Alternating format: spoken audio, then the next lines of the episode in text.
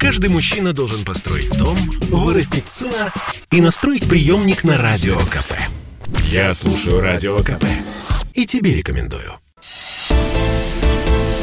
«Экономика» с Никитой Кричевским – Таргетирование инфляции – это дымовая пропагандистская завеса, помогающая нашим недругам планомерно и систематически уничтожать российскую экономику. Валентин Катасонов, российский экономист. Вот с такого тезиса мы сегодня начнем нашу передачу «Экономика на радио «Комсомольская правда».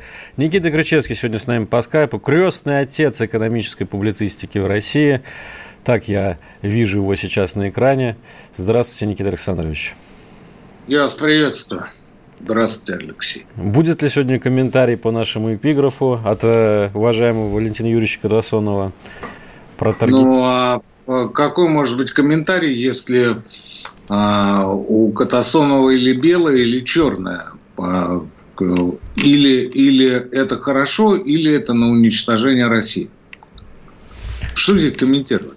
Или белое, или черное, понимаете? Ну, чисто Вы женский взгляд на проблему. А таргетирование инфляции э, штука хорошая, штука нужная. Не всегда, правда, она нужна. Ее нужно корректировать и соотносить э, с другими целями, которые стоят перед страной, например, перед а, с целью экономического роста. А, а если брать вот просто тупо таргетирование инфляции и говорить о том, что это уничтожение России, ну, ну вот, вот человек вот так вот видит, он художник, он имеет право. Мы сегодня будем много говорить об инфляции, наверное, во второй части нашей передачи, поэтому задавайте свои вопросы. WhatsApp, Viber, Telegram, плюс 7 967 200 ровно 9702. Сюда вы можете присылать наши сообщения. Также чат в YouTube-канале «Радио Комсомольская правда» также работает. Прямо в прямом эфире в режиме онлайн будем зачитывать ваши сообщения. Но ну, а предлагаю начать я э, с, так, с такого вступления за ту неделю, которым, за которым мы с вами не виделись, уважаемый Никита Александрович. Происходило много событий, так сказать, на международном контуре. Происходили а, международные совещания, G20, климатический форум в Глазго. И такое ощущение, что лидеры э, свободного и несвободного мира решали будущее, наше с вами в том числе. Может быть, а, а о чем-то мы... они решать наше будущее с вами, Алексей Валерьевич. Ну, вы тоже так. Не, не Решалка надо... у них не выросла еще для того, чтобы наше с вами будущее не Надо, не надо их недооценивать, скажу я так. Может быть, все, всех решений, которые приняты были на прошедшей неделе, мы еще не знаем, но уже видны некоторые развороты трендов.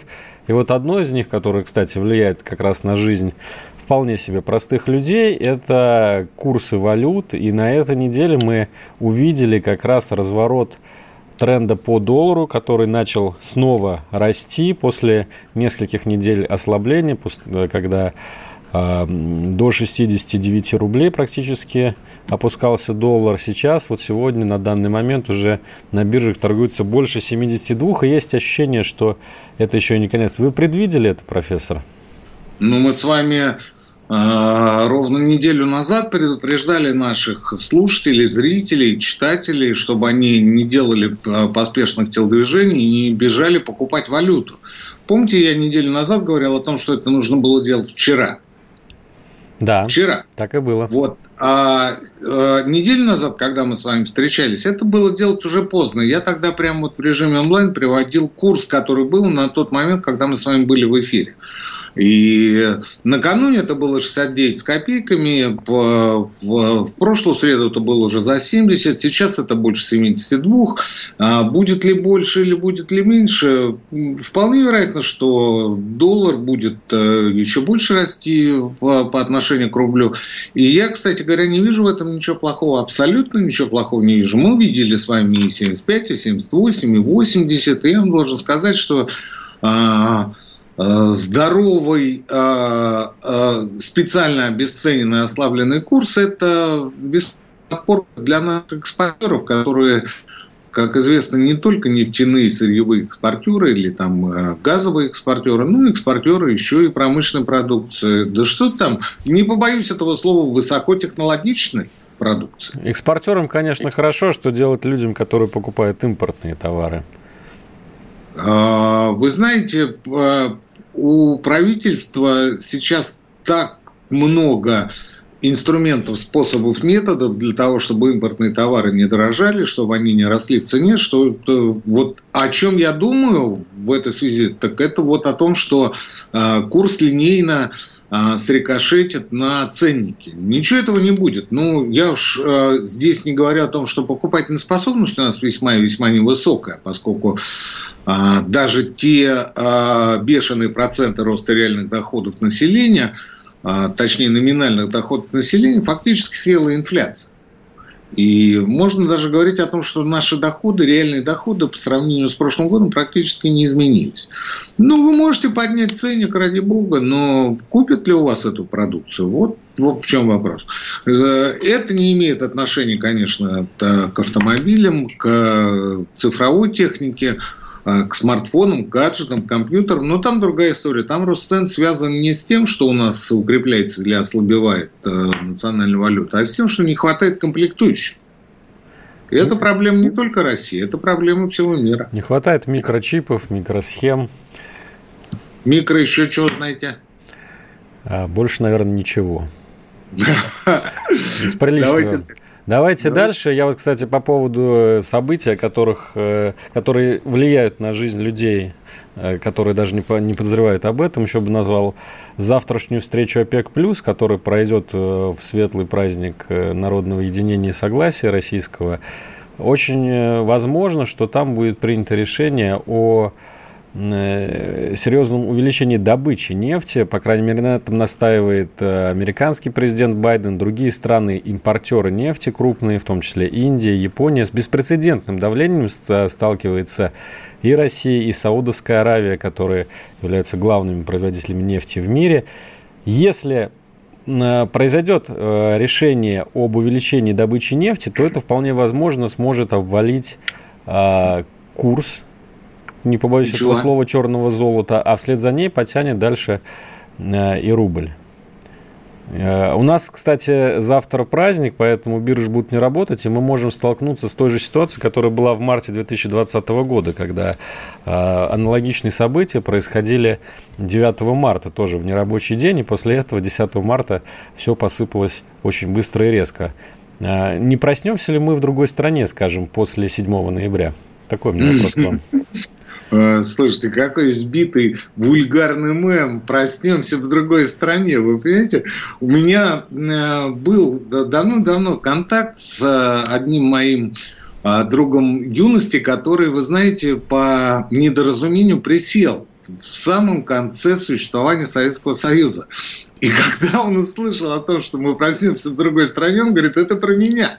Я сел в Советском Союзе, а вышел в Российской А проснулся Федерации. в Российской Федерации. Да, нет, не проснемся, я вам гарантирую, мы проснемся в Российской Федерации, так же, как и засыпали. А, возможно, будет какое-то а, небольшое э, влияние на курс рубля, но а, оно будет э, не таким большим, повторюсь, э, еще раз мы видели курсы и 75, и 78, и 80, и 82 даже с лишним видели это было. А, я напомню, в 2015 году в январе 2015 а, года, поэтому никаких э, каких-то вот... Кстати, тогда ситуация в экономике была, как мне представляется, несколько хуже, чем сейчас, потому что тогда только-только вводили санкции, и народ, по большому счету, не знал, что с этим делать.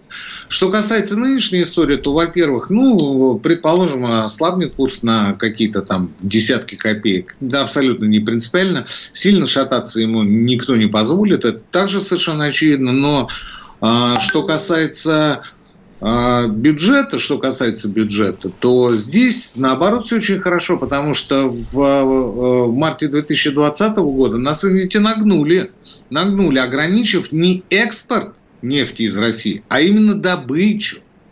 При том, что внутреннее потребление нефти оставалось константой, и оно остается константой, потому что надо э, бензин, надо дистопливо, нужен мазут, э, нужен авиакеросин и прочие э, производные от нефти. А вот доля экспорта у нас была вынуждена снижена. И если будет принято решение об увеличении добычи, то нам стоит наоборот радоваться. Радоваться этой истории. Я, кстати говоря, еще раз напомню, что никто не позволит рублю делать резкие телодвижения, резкие скачки, как это было, скажем, Год назад, извините, полтора. Да даже, да даже полтора года назад. Да даже полтора года назад. Да, действительно, тогда а, было очень сильно а, непонятно, что будет дальше. Но сейчас-то ситуация принципиально другая. Принципиально иная. И волноваться по этому поводу, мне кажется, абсолютно не стоит. А вам не кажется забавным, Никита Александрович, что Америка в лице как мирового гегемона э, западного мира настаивает на увеличении добычи такого грязного ресурса, как нефть, а до этого настаивал на увеличении поставок такого тоже нечистого ресурса, как газ. Какая-то двойная дипломатия получается. Ну, потому что я много раз говорил, скажу еще раз, вся эта зеленая энергетика – это шляпа – Панама, фикция, афера, называйте это как угодно. А, это новый способ а, раздуть пузырь на фондовом рынке, то есть э, сделать еще один плацдарм для получения спекулятивных сверхприбылей. Ничего общего с э, той ситуацией, которая каждое мгновение происходит в экономике, а экономика движется по пути энергосбережения уже несколько десятков лет – а, ничего экстраординарного за а, то время, когда а, мы будем переваривать итоги климатического саммита в Глазго, не произойдет. Не знаете, произойдет. мы про поговорим о зеленом пузыре через несколько минут, а сейчас послушаем новости и рекламу на радио «Комсомольская правда». Экономика. Это спорт не прикрытый и не скучный. Спорт, в котором есть жизнь. Спорт, который говорит с тобой как друг – Разный, всесторонний, всеобъемлющий. Новый портал о спорте – sportkp.ru О спорте, как о жизни. «Экономика» с Никитой Кричевским. Мы продолжаем. Никита Кричевский, Алексей Иванов, радио «Комсомольская правда» и ваши, люб... ваша любимая передача об экономике. Никита Александрович, вы закончили предыдущую часть нашей передачи тезисом, что вся климатическая повестка не более чем способ создать очередной пузырь на фондовом рынке. Можете пояснить поподробнее? Вот в Глазго они сейчас, я имею в виду мировых лидеров, чем занимались? Они раздували этот пузырь? Знаете, они реагировали, рефлексировали на политическую моду. А, дело в том, что по а, есть такая категория окно Овертона. Наши слушатели могут э, поковыряться в Википедии. Или Я думаю, в... многие наши слушатели знают, что это, если они тем более слушают постоянно наши передачи. Можно не перебивать старика профессора Иванова? Пожалуйста, да. Вам слово, профессор. Так вот, так вот, так вот. А, вот постепенно мы расширяем границы а, нашей риторики. Понимаете, то есть то, что вчера было а, ну, скажем так, э, вещью, которую не нужно было каким-то образом педалировать или а, не нужно было обращать на нее внимание ввиду никчемности. Сегодня постепенно, постепенно входит э, сначала в общественный дискурс благодаря лидерам общественного мнения, той же Грете Тунберг, например. Потом это получается через исследования экономистов, После этого подключаются, ну, скажем так, гуманитарные общественные политические деятели наподобие Анатолия Чубайса или Алексея Кудрина. И после этого уже а, вот эта повестка выходит на, на уровень первых лиц государств, которые а, очень любят подобного рода а, дополнительные поводы для того, чтобы встретиться, пообщаться, поговорить, а, показать свою значимость, э, озабоченность, э, а, желание быть на острие а, мировой повестки. Я напомню, что приблизительно 10-12 лет назад э, в свое время была создана такая неформальная, скажем так, агломерация под названием БРИК. БРИК. БРИК. Бразилия, Россия, Индия, Китай. Почему? Почему? Это уже потом а, Южная Африка присоединилась. БРИК. Почему? Потому что вот а, один из аналитиков Goldman Sachs посчитал, что э, акции этих э, стран, акции компаний этих стран, вообще эти страны показывают наибольший темп экономического роста, и поэтому, э, собственно, вот на вот эту четверку стоит обращать особое внимание. Ну, во что это вылилось? Ну, вот придумал какой-то товарищ вот эту аббревиатуру БРИК. Собрал туда четыре государства, хотя схожие темпы экономического развития показывали, например, Мексика, Аргентина, другие государства. Тем не менее, вот он остановился на БРИК. Ну, вот не знаю почему. Сейчас не будем об этом гадать. И во что это все вылилось? Это вылилось в то, что сначала четыре руководителя стран начали регулярно встречаться, потом добавилась Южная Африка, и уже пять руководителей государств сжали друг другу руки и обменивались приветствиями, рукопожатиями. И вот это стало какой-то, ну, скажем так, кратковременной, но тенденцией в мировой экономике, в мировой политике. А вот страны БРИКС, дальше идет то-то, то-то и то-то. Вот сейчас вот приблизительно то же самое, но только помощнее, побогаче.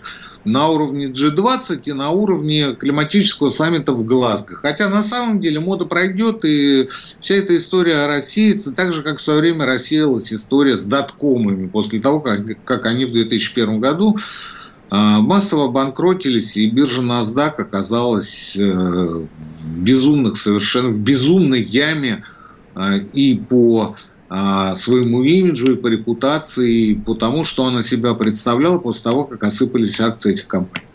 Ну, что никогда не меняется, так это то, что виновный во всех бедах Запада остается Россия. Сегодня или вчера по европейскому времени Джо Байден уже выступал с э, претензиями в адрес нашей страны, мол, дескать, недостаточно мы занимаемся климатической повесткой.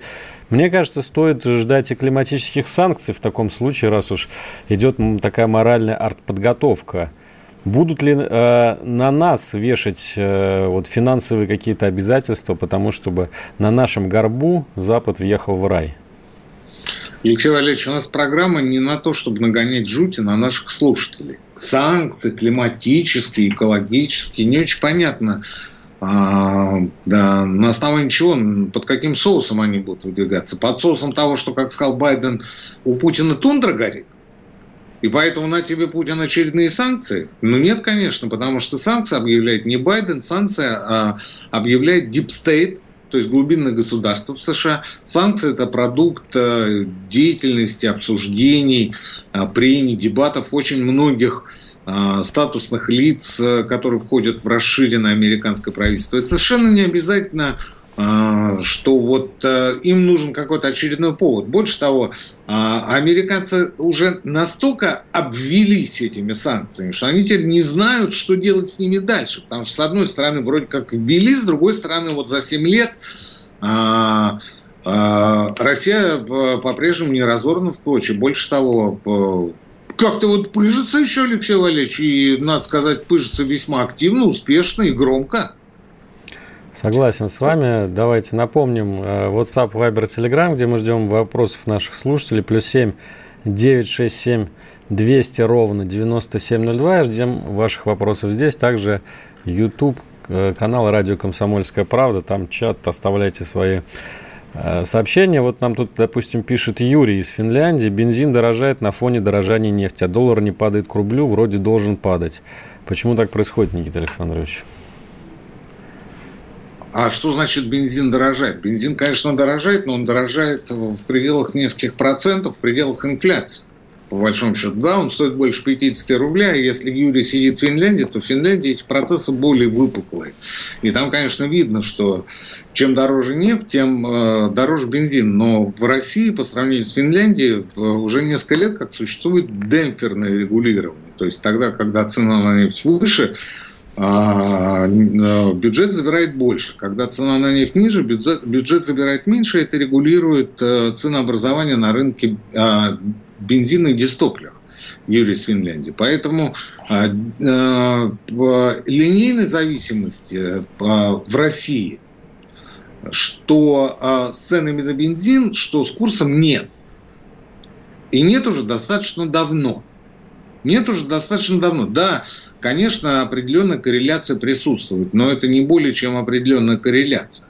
Потому что на самом деле мы можем вообще забыть о курсе на неопределенно долгое время. И я наоборот настаиваю на том, чтобы мы ввели некое подобие фиксированного курса, как это сегодня происходит в Китае. Правда, курсы искусственно заниженного для того, чтобы поддерживать э, российских экспортеров. Вот ровно по тому же пути шел не Китай, про Китай все знают, а Япония. А Японии было это в 60-х, 70-х годах. Тогда, когда она показывала чудеса экономического роста, и все единодушно говорили о японском экономическом чуде. Так продолжалось до 1985 года, до того момента, как э, представители G7 э, встретились с премьер-министром Японии и в ультимативной форме потребовали пересмотреть курс японской гена, то есть укрепить его, укрепить его весьма и весьма существенно к доллару, к британскому фунту, к немецкой марке, ну и к остальным валютам, которые назывались тогда свободно конвертируемыми. Японцы были вынуждены на это пойти, и э, вынуждены были по той простой причине, что они находились под американским оборонительным зонтиком. У них не было вариантов ослушаться. С тех пор, э, уже с конца 80-х, японскому экономическому чуду наступил конец. А, встреча в отеле Плаза, 1985 год. Опять же, предлагаю нашим а, пытливым слушателям посмотреть в поисковиках и почитать о том событии. 1985 год, отель Плаза. Еще одно сообщение, Никита Александрович, из нашего чата в Ютубе. Хочу его прочитать и потом немного прокомментировать и дам вам слово. Вам слово. Пишет э, наш слушатель. У нас все экономические проблемы решаются за счет обвала рубля. И вы знаете, что мне обидно? На самом деле, многие страны мира решают свои экономические проблемы за счет обвала своей национальной валюты, за счет того, что они, накапливая огромный государственный долг, потом его, по сути, нивелируют тем, что девальвируют собственную валюту. Таким образом, государственный долг уменьшается. Но Россия это как раз из тех немногих государств мира, где государственный долг практически микроскопический. Так зачем нам эта инфляция, как она решает наши экономические проблемы? У меня вопрос к нашему слушателю, который это написал. Пусть он приведет хотя бы один пример, когда обвал рубля а, решил хоть какую-то экономическую проблему в России за последние, ну, давайте так, не 25, а за последние там 15-20 лет. Пусть приведет хотя бы один пример. Тогда поговорим.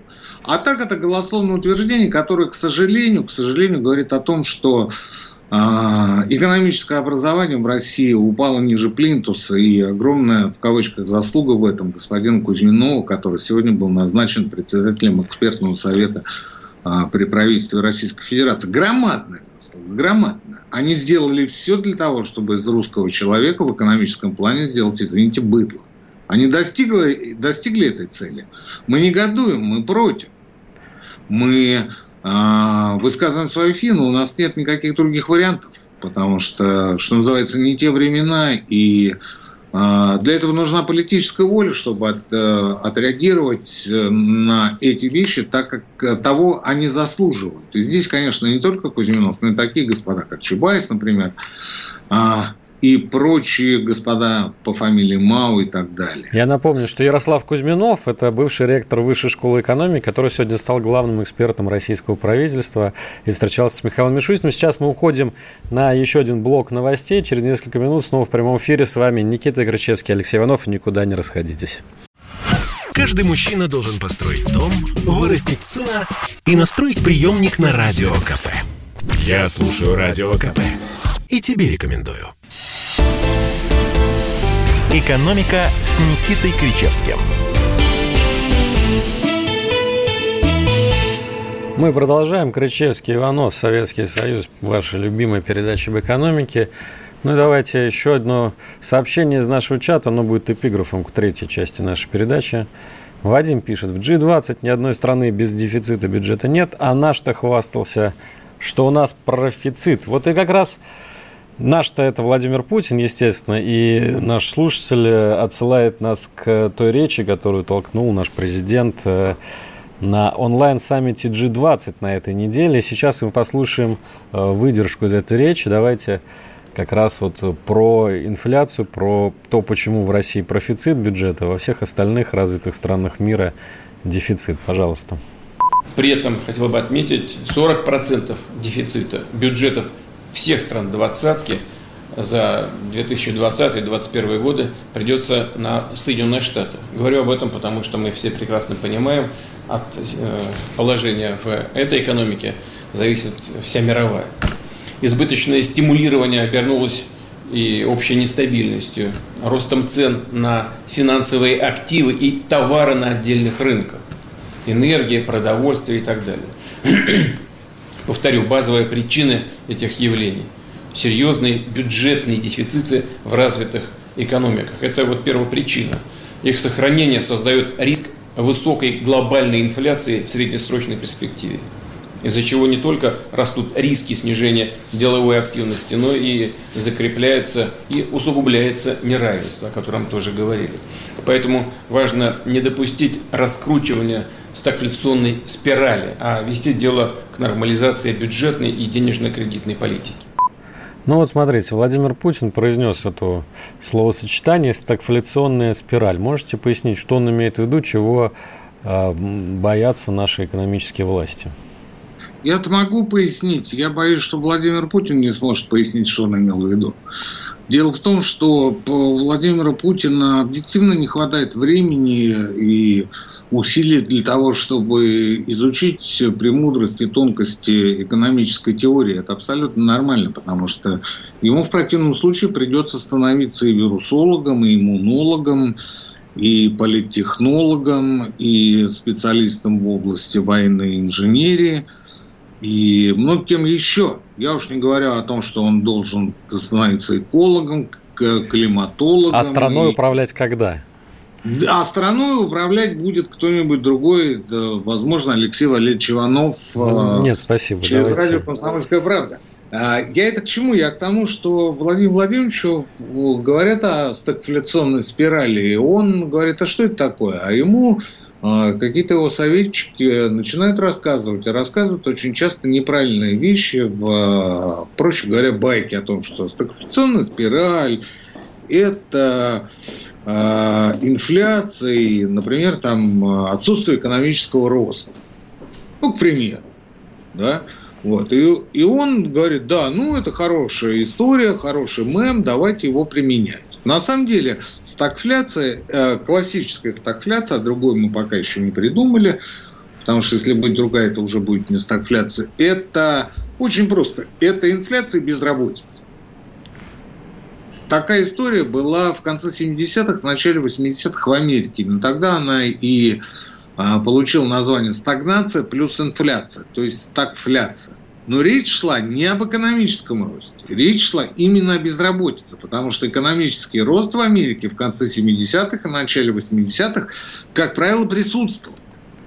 Не каждый год, но он констатировался. И проблема Америки была в том, что до 10% работоспособного населения не могли найти применение своим трудовым усилиям. Это первая проблема. А вторая проблема – это была инфляция.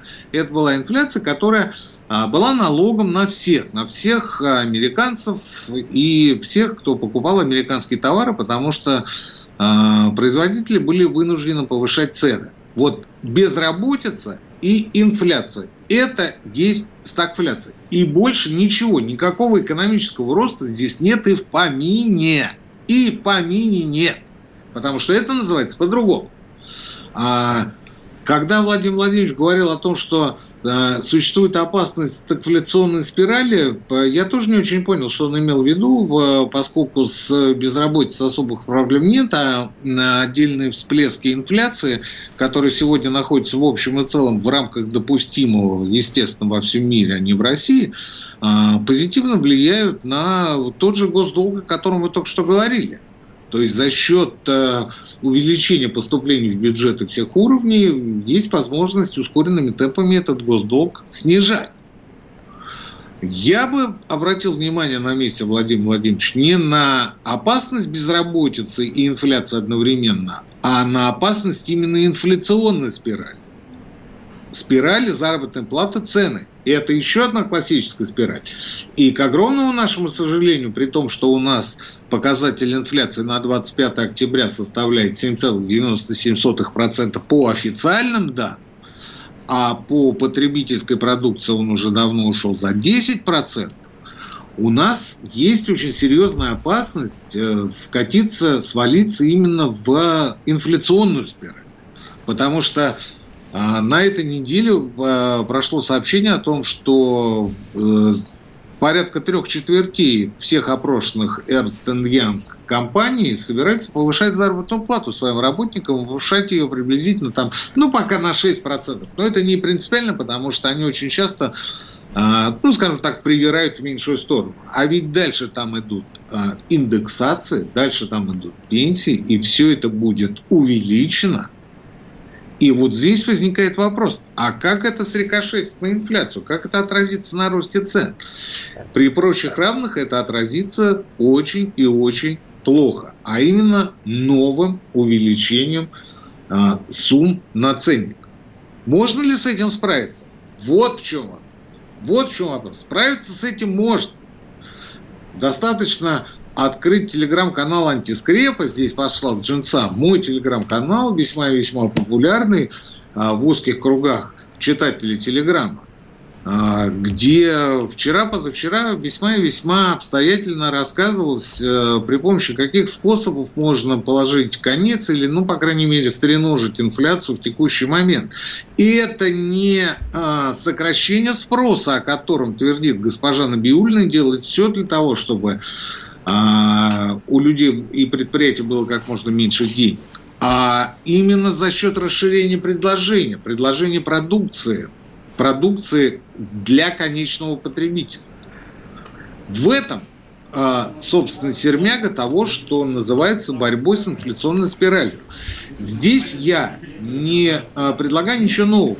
В начале 80-х это было блестяще реализовано в той же Америке, и называлось это как раз экономика предложений. Впоследствии а, двое из четырех ее авторов получили Нобелевские премии – а один из авторов э, теории предложения, это концепция предложения, Милтон Фридман, к тому времени уже был лауреатом Нобелевской премии. Кстати говоря, совсем недавно, несколько лет назад, Нобеля получил и еще один заключительный участник той великолепной четверки. Это все известно, это все сделано. Почему это не делается у нас? Это вопрос очень сложный и простой одновременно. Конечно, легче всего все свалить на Путина. Но, к сожалению, история нашей страны говорит о том, что до тех пор, пока мы не упремся, а, что называется, рогом в землю, понимаете, мы не начнем думать э, тем местом, на котором этот рог вырос. Но... И вот когда мы упремся, вот тогда мы задумаемся. Никита Александрович, вот замечание от наших слушателей, пожалуйста. Как э, увеличить предложение в стране, где разрушена практически вся промышленность? За счет чего? Ну, Кто знаете, будет это предложение ничего, наращивать? Ничего, ничего такого а, в плане конечного потребления я, например, не вижу, потому что а, значительная часть продуктов питания производится внутри России, значительная часть потребительских товаров могла бы производиться внутри России, потенциал к этому еще имеется. А каким образом это делается? Это делается по нескольким направлениям а, за счет резкого снижения, например, Э, налогов, взносов, сборов с предприятий малого и среднего бизнеса, ориентированных на конечного потребителя. Ну вот это самый первый и очень-очень часто применявшийся а, ход для того, чтобы снизить цены, для того, чтобы просто их держать. Просто их держать. Второй вариант – это госсубсидии. Это тоже применяется. Но у нас госсубсидии э, сосредоточены преимущественно в сельском хозяйстве. Почему бы не расширить это на сферу высоких технологий, на неокр? Третий вариант – пошлины, таможенные пошлины. На какие-то группы товаров нужно вводить повышенные таможенные, таможенные пошлины, на какие-то пониженные. Вот Кузьминов, который сегодня стал председателем экспертного совета при правительстве, он же мог это, может это предложить в течение буквально нескольких дней. А при нынешних средствах коммуникации я не вижу никаких проблем для того, чтобы это делать не месяцами, а буквально днями, ну максимум там в течение недели. Вот сегодня вышло сообщение о том, что правительство приостанавливает экспорт азотных и высокоазотных удобрений, ну, пока что на полгода. О чем это говорит? Это говорит о том, что правительство заинтересовано в стабилизации цен на аграрную продукцию, ни больше, ни меньше. Поскольку продукции вырабатывается много, цены очень высокие, а значительная часть идет на экспорт. Э, сам Бог велел насытить внутренний рынок и сбить цены на удобрения, то, о чем а, правительство просили, умоляли весь этот год. Ну вот правительство, например, пошло, э, наконец пошло навстречу. Это тоже элемент поддержки теории предложения или экономики. Никита Крычевский в эфире радио «Комсомольская правда». Мы уходим еще на одну рекламную паузу, но через пару минут вернемся в эфир. Никуда не расходитесь. Однажды политолог, ведущий радио КП Георгий Бофт, предложил своему соведущему Ивану Панкину. Давайте один из будущих эфиров проведем с Женеве. Легко. Надо будет попросить нашего руководителя, чтобы он нас туда командировал. Я думаю, что в принципе это возможно, но только нам еще по статейке бы написать тогда какой-нибудь из Женевы. Напишем. Нап- Например, хоть как 10, в Швейцарии 10. относятся к русским. Да, такое. господи, такого мы можем навалять вообще. Нет, ну не надо валять, давайте честно. Кучу, кучу целую статей напишем, прям не сходя с берегов Женевского озера. Георгий Бофт знает, как навалять врагам и что рассказать добрым людям. Вся палитра информационной картины в программе «Бофт знает». Слушайте каждый четверг в 6 часов вечера по московскому времени. «Экономика» с Никитой Кричевским. Выходим на финишную прямую. Никита Крычевский, Алексей Иванов и ваша любимая передача об экономике. Никита Вот, ну кстати, есть... Алексей Валерьевич, Алексей Валерьевич, Да, а, прежде чем вы поменяете тему, еще несколько слов по поводу а, расширения предложения. А, мы в основном а, мыслим а, ну, некими классическими а, рамками, границами на уровне, ну, в лучшем случае, начала нулевых. В то же время мы забываем о том, что мы живем уже в третьем десятилетии 21 века, и проблемы и задачи у нас несколько иные. Так вот, я вам должен сказать, что вот э, на прошлой программе я порекомендовал нашим слушателям почитать статью в «Ведомостях» о э, энергопереходе, о том, какие, э, какие э, затраты потребует энергопереход, и некоторые э, прочитали, и меня в антискрипе благодарили за то, что я дал им такую наводку. А вот сейчас я хочу, знаете, о чем сказать? Я хочу сказать о том, что а, не так давно мне подпалась одна статья, специально не буду говорить, какая это статья, а, в другом бизнес-издании. Статья эта касалась а, киберзащиты, кибербезопасности малого и среднего бизнеса. Вот это действительно очень серьезная проблема, потому что, с одной стороны, мы с вами говорим о том, что нам надо развивать, продвигать и прочее, а с другой стороны, мы считаем, что эти и а, подобные им проблемы в, а, в условиях малого и среднего бизнеса решены по определению. Ну, вот как, скажем, наличие зонтика, там, дежурного зонтика у нас там а, в саквояже. Да, ничего подобного. Ничего подобного. И когда я прочитал эту статью в РБК, я понял, что а, мне нужно обратиться к нашим а, руководителям и убедить их в том, что автора этой статьи нужно пригласить к нам в студию и поговорить о том, а, в каком состоянии находится сейчас а, ситуация с киберобеспечением безопасности именно для малого и среднего бизнеса, рабочие места, рабочие порталы, мини компьютерные станции и прочее, прочее, прочее, для того, чтобы э, люди могли э, посвящать большую часть своего рабочего времени не заботе об обеспечении безопасности, а для того, чтобы заниматься, как говорил Йозеф Шумпетер, созидательным разрушением, то есть внедрять новую продукцию на российские и иностранные рынки. Мне пошли навстречу, я очень надеюсь на то, что ну, в следующий раз мы с этим человеком, с автором этой публикации поговорим, поговорим предметно. А, и это тоже туда же. Это тоже туда же. Ну, просто мы с вами за там 15-20 минут, Алексей Валерьевич, мы с вами не сможем э, рассказать, что Кузьминову, что правительству о том, что ему нужно делать для того, чтобы снизить или, ну, по крайней мере, успокоить рост цен на самое необходимое. Ну, давайте дальше все-таки пойдем. Не так много времени у нас до окончания эфира. Я хотел вас э, спросить ваше отношение к нерабочим дням. И сегодня пришла новость от московского и подмосковного правительства о том, что в этих регионах нерабочие дни продлеваться не будут. В некоторых регионах России нерабочие дни они же локдаун в народном понимании, будут продлены. Вот сегодня как раз прошла еще такая новость из аппарата Бориса Титова, полномочным правам предпринимателей. Продление режима нерабочих дней поставит каждое четвертое предприятие малого и среднего бизнеса в России под угрозу закрытия. Вот как раз к вашей предыдущей тираде о том, что нужно всемерно поддерживать предложение за счет э, субсидий малому бизнесу. А тут вот, видите, каждое четвертое предприятие может закрыться, если после 7 ноября не снимут эти ограничения. По крайней мере, так уверяет Борис Титов. Алексей Валерьевич, вы знаете мое в кавычках э, восхищенное отношение к господину Титову, и в этой связи я в первую очередь должен заявить о том, что средних предприятий в России практически нет, их может быть несколько сотен на всю страну. Они либо малые, либо крупные. Вы понимаете, в чем дело? Практически нет средних предприятий. Но у нас и среднего класса практически нет в стране. Либо бедные, Средний либо богатые. Это понятие социологическое, а мы говорим об экономике. У нас программа другая, Иванов. Вы не туда попали, очевидно. А второе, о чем я хотел бы сказать. Четверть будет поставлена на грань по опросам. И я удивлен, почему так мало. Потому что а, плакаться и причитать – это конная русская традиция. И если бы там была половина, я бы тоже удивился, но в меньшей степени. Но когда всего четверть, слушайте, а чем занимается три четверти? Но еще 56% говоря, говорят, что будут работать себе в убыток и балансировать на грани выживания. То есть они я будут... знаю, что такое работать себе в убыток, Алексей Валерьевич. А, работать себе в убыток – это значит э, закрывать э, финансовые дыры за счет э, либо привлеченных, либо собственных внутренних средств.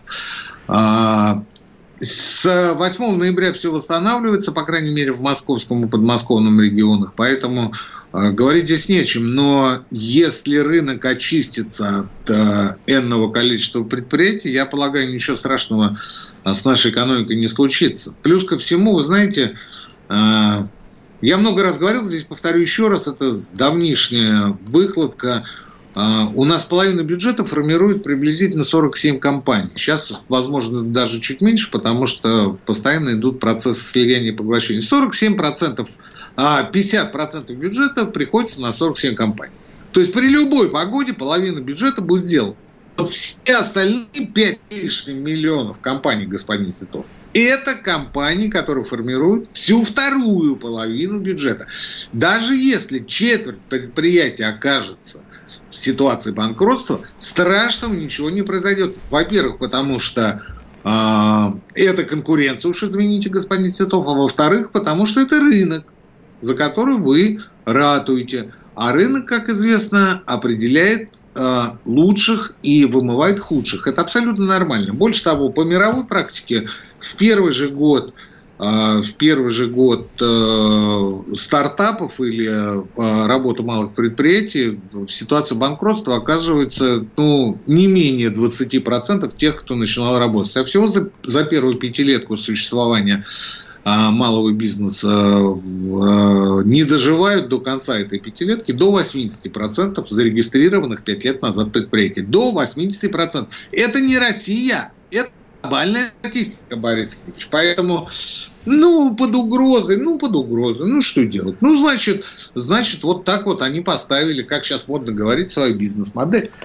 А, хотел вас спросить, профессор, что с точки зрения экономики, с точки зрения бизнеса все-таки лучше? А, вводить вот такие вот локдауны на неделю, на 10 дней или на 3 месяца, или на полгода, или до, до особого распоряжения вводить обязательную, обязательные QR-коды для посещения ну, практически всех предприятий сферы услуг. Вот сейчас пойдет еще одна джинса. Есть такой канал «Хроники пикирующего капитализма». Правильно я сказал? Да, да, есть такой канал. Он совсем маленький, совсем крохотный. Ну, не совсем ну, маленький, то... скажем так. Ну, он только начал, он только начал э, жить и работать. Его автором является Алексей Иванов. Хроники пикирующего капитализма. Вчера он отметил первую тысячу подписчиков. Несколько дней назад э, на этом канале вышел э, пост о том, как локдаун осуществляется в Китае. И вот это, я вам скажу, была жесть. Вот залезьте на этот канал и посмотрите. Ну давайте хотя бы, что, хотя бы пару фактов что, приведем. Да, помните, что а, а, автор канала «Антискрепа» Никита Александрович Коричевский, автор канала «Хроники пикирующего капитализма» Алексей Валерьевич Иванов. И вот Алексей Валерьевич вам написал, как происходит локдаун, современный локдаун в Китае. Вы там вот пару фактов, правильно Алексей вам говорит? Пару фактов услышите и скажете, не-не-не, вот дальше я что-то не буду расстраиваться, я, наверное, в винный магазин схожу. Да, вы никуда не сходите. Больше того, сегодня э, э, вышли видео о том, как э, а, маленьких китайских школьников э, экстренно эвакуируют без согласия родителей в антиковидные лагеря. Почему? Потому что у там одного-двух учеников в их классах обнаружили ковид. Их без спроса сажают в автобусы и вывозят. О каком локдауне мы с вами говорим? Алексей Валерьевич спрашивает, «А, вы поддерживаете или не поддерживаете? Я в любом случае не поддерживаю лицемерие лицемерие, государственное лицемерие. Что я имею в виду? Я имею в виду то, что нас всех сажают на привязи и говорят, не выходите из дома, не надо вам работать. А общественный транспорт в этот момент продолжает функционировать. Видимо, в общественном транспорте ковид не выживает. Стройка продолжает функционировать, продолжает работать. На стройке тоже ковида не бывает. Зато ковид бывает. Где, Алексей Валерьевич? Везде. В кафе и ресторанах. Вот их надо закрыть. Особенно ночью он там бывает. Но вот что касается Китая, просто один факт, который э, меня потряс. Э, шанхайский Диснейленд, э, 33 тысячи посетителей одновременно в нем находились, и у одного из них в момент нахождения там пришел положительный тест на коронавирус. Что сделали китайские власти? Естественно, заперли всех этих людей в Диснейленде и запретили... Почему естественно? Они просто а, заперты. Они же китайские власти. Они запретили просто всем покидать территорию Диснейленда до тех пор, пока не будет проведено тестирование всех и каждого. Сколько это времени заняло? Ну, я думаю, не меньше а, полудня половины суток, а может несколько быть и больше. Там, несколько часов их там мариновали, а выяснили, что там все хорошо, и после этого выпустили. Мы это к чему с Алексеем Валерьевичем? К тому, что мы живем в самой хорошей, самой счастливой, самой добродушной, пусть и лицемерной стране.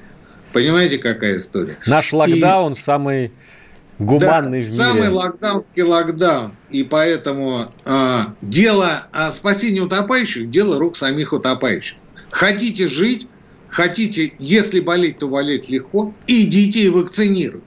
Как это сделал буквально позавчера профессор Кричевский. Это был один из последних оплотов антивакцинации в стране. На этой, ноте, он... на этой ноте мы прощаемся с вами до следующей недели. Всего вам хорошего, друзья, и с праздниками, с наступающими. Экономика.